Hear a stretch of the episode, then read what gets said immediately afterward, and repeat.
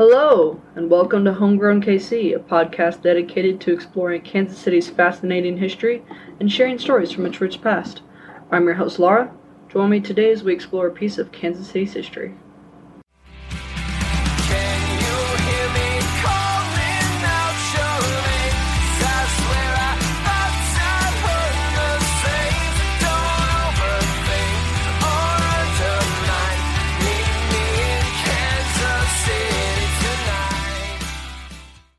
Thank you for joining me today for part three of Boss Tom Pendergast's epic saga of Dominion in Kansas City.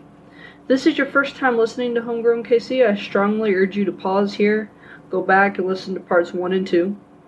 Um, for those of you who have been following the series from the beginning, I am so sorry that this episode is so late. I can't even blame it on the coronavirus this time. I've just been really busy with other things. Life has gotten in the way a lot lately. Um, but you know, it's summer. It's nice outside. We're gonna be happy. We're gonna get this done. It's all good. All right. So now that this episode is out, um, the next episode will be the last in Pendergast's life. It actually is partially written at the moment, so I hope to get it out to you guys in a couple of weeks. All right, on with the show. Previously on Homegrown KC, we explored Tom's rise to power in 1911 and how he used his position as alderman of the First Ward, many businesses, and through perseverance, intimidation, and acts of goodwill, solidified his position as the boss of Kansas City by 1925. Today on Homegrown KC, Pendergast's saga continues. His unchecked and surging power in Kansas City and the nation lasted until 1932, but then everything changed when the Fire Nation attacked. No, I'm just kidding, sorry. I'm gonna rewatching Avatar since they finally put it on Netflix, and it's the best animated show of all time. Y'all ought to check it out if you haven't ever watched it. For reals though, everything changes with the onset of the Great Depression. So I know I mentioned the creation of the city manager post at the end of the last episode, but I don't feel that I gave that section as much detail as I could have, should have. So here's some more for you. The city manager was supposed to be hired by the mayor. Obviously, that's not how it went down. McElroy was born in 1865 in Illinois. He moved to Kansas City in 1895 when he was 30 years old and opened a real estate business. Before coming to Kansas City, he had worked as a laborer, a timekeeper for the railroad, not entirely sure what that entails. He had managed a store, a bank, and even made money as a jockey. He married Mary Orbison in 1906 and they had two children together, Mary and Henry. His wife died in 1920 when she was only 41 and he never remarried. He was elected as a judge in 1922 and this could only have been with Pendergast's help. During his judgeship, he often worked closely with fellow Judge Truman and eliminated the debt the county had accrued under their predecessor. Apparently, when he became city manager, he kicked the mayor out of his own office and took it over for himself, so the manager was forced to share a tiny office with his secretary somewhere else in City Hall. As city manager, McElroy would be responsible for hiring city and county personnel and, from the sounds of it, maintaining infrastructure.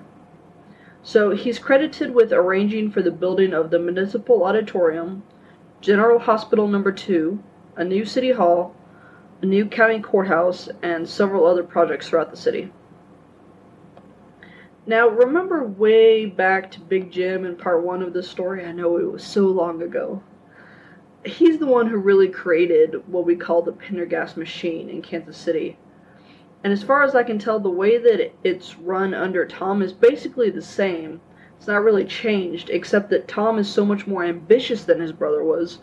Big Jim was perfectly happy to just be the ward leader of his little section. But TJ wants it all, and now he has it all. He controls the whole city. And, you know, at this point, he might as well be in control of the state as well. However, bigger means there's a lot more moving parts. Uh, it sounds like it was basically a giant pyramid during the 1930s with Boss Tom at the very top. And then under him are the vice presidents of the organization, of which Truman was one.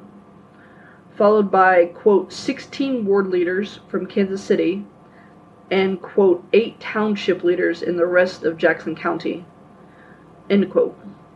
Then there's block captains, and then club members.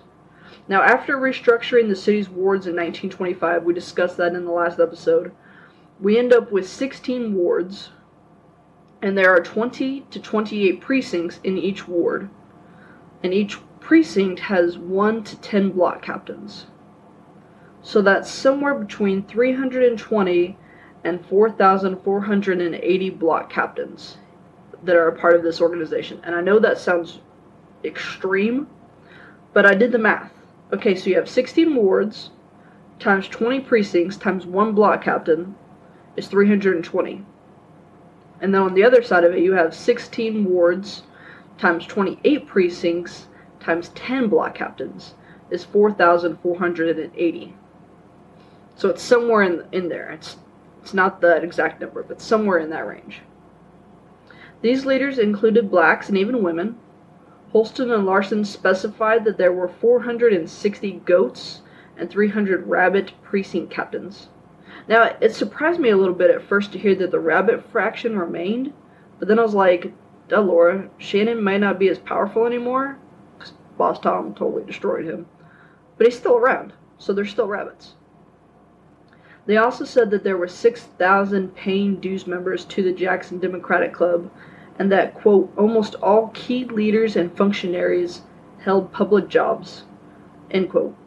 And that, sorry, this is kind of weird, quote, during designated campaign periods, they contributed up to 50% of their salaries to machine coffers, end quote.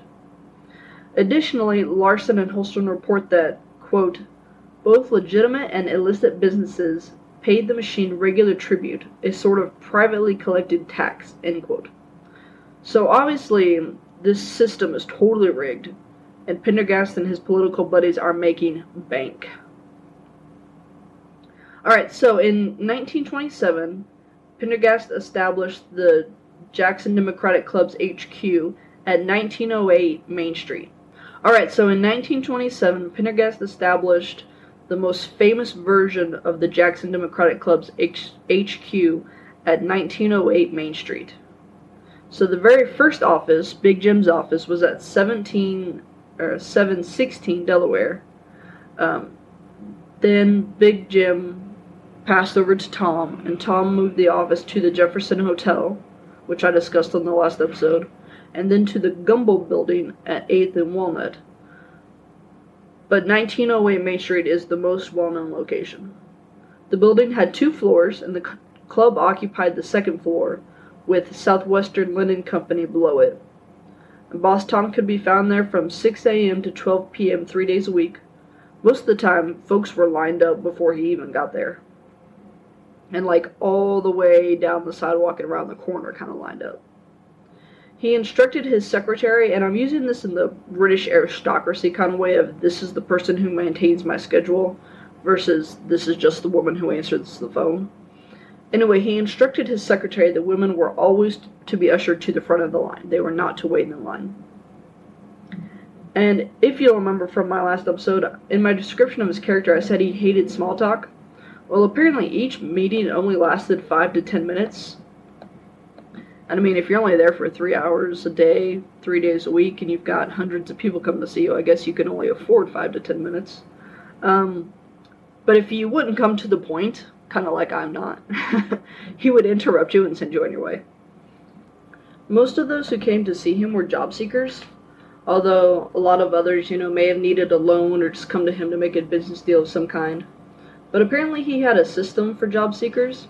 He had three different colored cards that he would write a note on, then give you the note and tell you who to give it to. Red meant hire, blue meant wait, and black meant do not hire. So I get black, and I even get blue. Blue equals background check. They both start with B. But why use red for hire? Why not green for go, you know? He was also known to jump over McElroy's head. Remember, McElroy, as the city manager, one of his functions is to hire people for different departments. Well, sometimes Pendergast just filled that position himself. He didn't talk to anybody else. So in 1933, the city's government budget included $450,000 a month in salary, and oh, that's uh, for 3,750 people. and then it, it also included $120,000 a week for 5,000 part time laborers. As promised in the previous episode, I have some more information about TJ's company, Ready Mix Concrete Co. The company was established in 1928 in partnership with Michael Ross, who is a significant side character, but I'm not going to discuss him in this episode. You'll have to wait until part 4 for that. The office was located at 1908 West 25th Street, and apparently this was Tom's backup HQ, so if he's not at the Democratic Club HQ, he's probably here. And concrete, uh, sorry, mixed ready concrete created a monopoly. They had 25 mixing trucks, which allowed them to mix concrete faster and with less effort. Uh, Larsen and Hulston said that one truck was able to mix what six to eight men could manually. So they're way more cost effective than other companies, and they're able to underbid everyone and receive the contract. Not to mention the fact that everybody knows who owns this company and they don't want to piss him off by giving the job to somebody else. I mean, come on. This is known as an intimidation tactic. Later during the Depression, concrete was a staple for building projects, and not just in KC, but all across America. Alright, speaking of which, time to talk about the Great Depression. So, pretty sure everybody knows what it is, right? But do you know how it started? After living the high life during the 1920s, the stock market reached an unsustainable high. Everybody thought the economy was doing so well that more Americans than ever before started to buy stocks. And the market experienced inflation, and the stocks ended up selling for more than they were actually worth. In addition to that, the stocks were often bought on credit, so you didn't actually have the money to pay for it, you were going to pay for it later. Finally, the balloon just popped, October 1929. I read of a Black Monday, a Black Tuesday, a Black Wednesday, and a Black Thursday. So named because stock prices fell so dramatically. Um, basically, it's just a black month. One of my sources said stock prices never reached their pre crash heights until the mid 1950s. All the money that had been funneled into the stock market and now drained out through the banks and back into the hands of the people. I picture this kind of like the bank scene in Mary Poppins, only on a much bigger scale. I don't know if that's accurate or not, that's just my mental image. According to Ohio's Central History, waning wages, competing industries, quote, declining crop prices, end quote, and declining international trade due to high tariffs led up to the crash. So the crash is the final nail in the coffin, as the saying goes, and the Great Depression was on. It lasted until the mid 1930s. But it's not just in America. There was a worldwide depression. Some countries didn't even recover until after World War II. Now, during the Depression, America faced massive and unprecedented unemployment and starvation. I'm sure most, if not all of you, have seen photos from that period of just incredibly long, seemingly endless long lines of people waiting for a small bowl of soup and a hunk of bread. According to the History Channel's History of the Great Depression, 4 million American citizens became unemployed in 1930, 6 million a year later, and as many as 15 million Americans were unemployed in 1932. You'll often hear that 25% of the populace was unemployed at the height of the Depression. For comparison, America's current unemployment rate is the highest it's been since the Great Depression. It's currently at 13%. That's actually down from the 15% that it was last month. And there are currently over 45 million Americans that have filed for unemployment since the pandemic began. And that number's still going up. Now, you're thinking why? Well, even though the shutdown's over and the economy is reopening, people, not everyone, but a lot of people, are still not going out, or they're not going out very much. Because, newsflash, the pandemic is still ongoing, and so businesses are still struggling. For example, just a couple of days ago, I saw a headline that a major hotel in Kansas City was going to lay off a few hundred employees. Back in late March, uh, I even heard a report on NPR that some experts were predicting as much as 30% of our society would be without a job before the pandemic ended. Now, with overall unemployment percentage beginning to decrease, this may not actually happen, and thank God, but we aren't fully out of the woods yet. I hope you all realize that we are very likely still on our way towards a depression of some kind, or, I mean, we're already in a recession. This is going to reverberate for a while. This is why we need universal health care and a livable wage. Alright, sorry, not sorry for getting off track, but my rant is over, I promise. Just wash your hands and wear a face mask in public. Alright, I promise, I promise I'm done. Let's get back to Pendergast. He's way more interesting and incredibly active during the Depression. In Kansas City, just as he managed to protect the city from prohibition, he also helped free the city from most of the effects of the Depression. Now, several sources make it sound as though Tom single handedly saved the city with something called the 10 year plan. It's basically the New Deal, but on a smaller scale. So, the New Deal was a nationwide series of fiscal reforms and public works projects created by President FDR to help Americans and boost the economy during the Depression. Well, the 10 year plan, uh, sorry, 10 year plan actually predated the New Deal by two years. However, the Committee of 1000, also known as the Civic Improvement Committee, was officially responsible for creating the 10 year plan. Now, I say officially because the committee, which began at the end of Mayor Beach's tenure, was expanded by Mayor Smith in 1930 from 160 men and women to 960. And, you know, a committee of a thousand sounds better than a committee of 960. Um, and it's chaired by Conrad Mann, who was an associate of Pendergast's. So Pendergast was assuredly a part of the plan. Uh, he may even helped develop it, but he didn't do it alone. Now, I have conflicting sources here. Hulston and Larsen say that the bond to fulfill the plan was equal to $39.5 million, but PendergastKC.com says it was only 32 million. Um, if it was closer in size, I'd, I probably wouldn't have quibbled over, but 7 million is kind of a lot.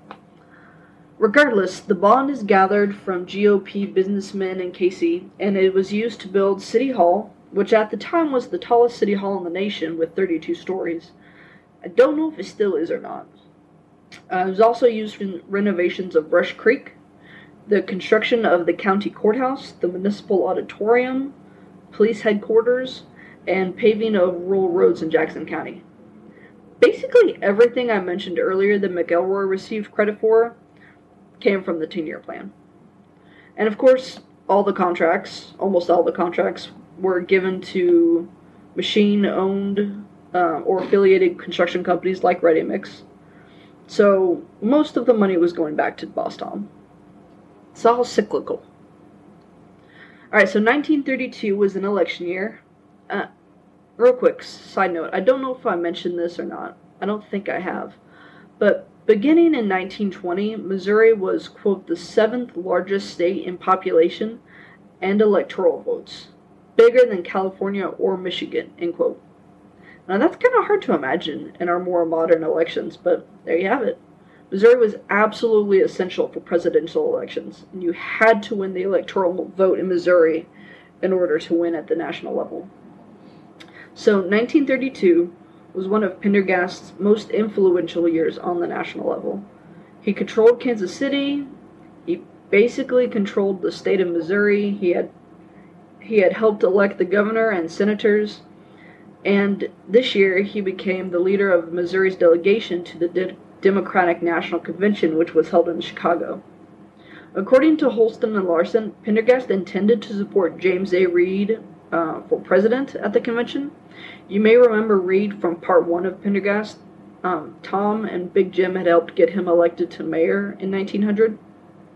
Well, he then became senator in 1910 and was re-elected again in 1916 and 1922.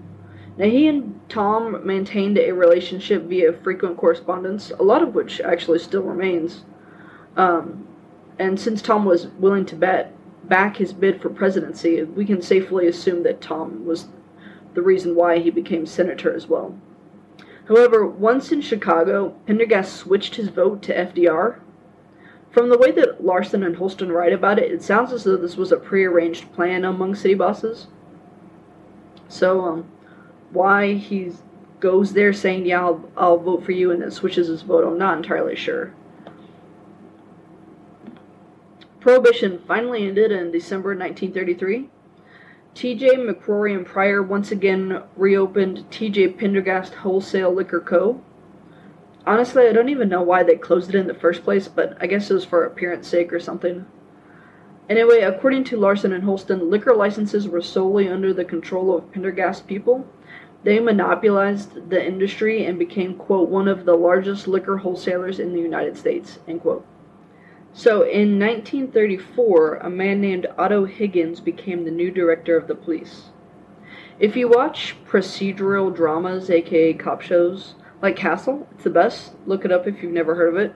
Also, wow, I never thought I'd have the chance to reference not one but two of my favorite shows on this up, on this uh, podcast.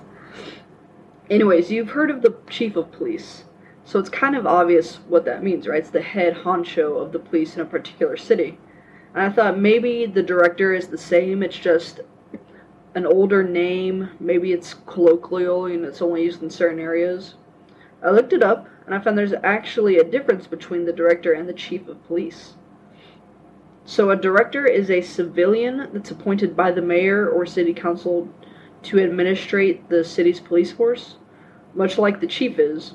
But the chief is actually a cop and can do all the cop things. The director doesn't have that authority. And the director still answers to the chief. Alright, Laura, why all this information about the police hierarchy? We don't care. Chill out, I'm getting there. Y'all needed to know the distinction. Because in order for the machine to be successful in its connections to illicit activities like drinking, gambling, and prostitution, it had to be allowed to continue without interference from the police, hence the director of the police. The director was a man named Eugene. Now, my sources spell it differently. I don't know if it's a spelling error or what, but I have Rupert and Reppert. It's either a U or an E. Anyway, Eugene was indicted by a grand jury in 1934 for perjury after the Union Station massacre. I've decided not to cover that particular incident in this series. That'll be a future episode. In a different series, just to clarify. Also in 1934, a strange new political creature emerged in Kansas City composed of Republicans, members of the National Youth Movement. I could not find any information on them um, some miscellaneous rabbits, Shannon's old supporters, uh, all to oppose the re-election of Mayor Smith. Remember, Pendergast helped him get elected back in 1930, and to elect instead Mr. A. Ross Hill as the new mayor. This political conglomerate was also supported by the Kansas City Star, which often, if not always, opposed Pendergast and his political machine. So, Hill supporters asked Governor Guy Park to send the Missouri National Guard to Kansas City to ensure a fair election. Because, if you haven't picked up on it by now, Pendergast cheated like all the time. But, you guessed it, Park is Pendergast's man, and he refused to send in the Guard. A bunch of, quote, hoodlums, end quote, as Larsen and Hulston call them, patrolled the town and attacked several people. They even killed four. So, this became front page news throughout the U.S. But Pendergast is ignoring it. He kind of pulls a Trump and he's like, oh, there's good people on both sides. It's at this same time that Tom orders McElroy to fire Eugene, and then Tommy installed Otto as the new director. So Higgins was born in January of 1890 in Illinois. He was the only child of James Higgins and Delia S. Schoser Higgins. I hope I said that right. I know I had a Delia in another episode and I said it wrong. Uh, his father, James, worked for the Missouri Pacific Railroad Company. The family moved to Kansas City when Otto was a boy. He went to KU, that's the University of Kansas, and then after graduating, he became a reporter for the Kansas City Star. So there's a book that came out, um, it's like a year, maybe two ago, called Frontlines to Headlines by James Heiman. I've yet to read it, but from the description and a review on Goodreads, it sounds like it's a narrative of World War One from Otto's viewpoint as a news correspondent. He wasn't enlisted, but since he was a journalist, he was sent to France in 1918, and he wrote about the soldiers on the front lines. After returning from the war, Otto earned a law degree, passed the Missouri bar, and worked as a lawyer until he became director in 1934. According to Owsley, Higgins was even better at his job than his predecessor had been. Each police captain was required to list accurately all the prostitutes within his district, and this list was used to determine whether these districts collected sufficient protection money for them. He worked very closely with Pendergast, McElroy, and a man named Carrollo, who I will be covered in the next episode. Another major event of 1934, this is a really big year for Kansas City. Uh, Harry S. Truman became senator in November of 1934. Alright, so everybody knows Truman was the president, but let's talk about him before his presidency. He was born on May 8th in 1884 in Lamar, Missouri. By today's standards of travel, Lamar is about two hours south of Kansas City. It's not really all that far from Joplin. His father's name was John Anderson Truman, and his mother was Martha Ellen Young Truman. He had two brothers, although only one lived, uh, John Vivian Truman. The other brother was stillborn, and one sister, Mary Jane Truman. The family moved to Grandview in 1887 and then to Independence in 1890 and finally to Kansas City in 1902. Like many of the other men mentioned in the story, Truman had several different jobs, including, again, a timekeeper for the railroad, a farmer, a postmaster, a road overseer, and a bank clerk. He joined the Missouri National Guard in 1905 at the age of 21 and served for six years. He fought in France during World War I, reaching the rank of captain. Uh, after the war, he joined the Army Reserves and became a colonel. He tried to reenlist during World War II but was denied. In 1919, he married his high school sweetheart, Elizabeth Virginia Wallace, or as she's better known, Bess. She was the daughter of David Willock Wallace and Mage, uh, sorry, um, I think it's Madge Gates Wallace. Bess and Truman had one child together, Mary Margaret Truman Daniel. She was born on February 17th in 1924.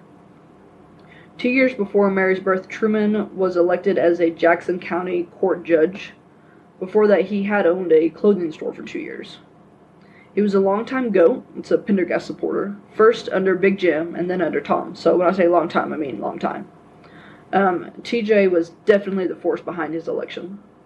According to an article by John Taylor, he was bipartisan, quote, focused on developing a modern road system for the county, end quote. Um, recommended that a new county hospital be built, and supported the building of the new courthouses in Independence and Kansas City. Although accused of being a member of the KKK, something the Klan itself proudly laid, claim to, Truman always denied such allegations and was largely regarded, um, well regarded, and seen as a fair, fair judge. Tom originally supported a lawyer from Kansas City named James Aylward. However, since he didn't want to run, TJ then picked Truman to run for senator. That is the end of today's portion of this epic tale. If you enjoyed this podcast, please tell a friend, rate and review me on iTunes, Apple Podcasts, or wherever you listen. The more good ratings I get, the easier it'll be for others to find me.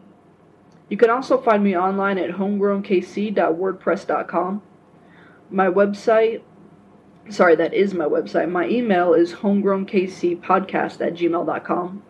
I'm all over social media as homegrownkc. I know times are hard right now, but if you want to support the show, you can do so by subscribing to patreon.com slash homegrownkc or redcircle.com slash homegrownkc. Here's how it works. You sign up, you create an account, subscribe to the show. You'll be charged that day, and then afterwards you'll be charged on the first of every month. It's only $5 a month. Everything that you give goes back into the show, and it pays for the gas while I travel uh, conducting my research. Thankfully, the public library eliminated late fees and fines, or else I'd owe them a few hundred dollars by now. Um, but if you become the supporter, you will receive exclusive access to bonus episodes where I talk to other historians in the area. You'll also receive a shout out here on the show. So, shout out goes to Mike, Bjorn, and Linda for your support. Thank you very much.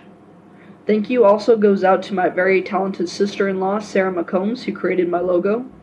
To the Dear Misses for the use of their song Kansas City as the intro and outro music of the show. And last but not least, to local libraries, which enabled me to gather all my research. Research. Thanks for listening.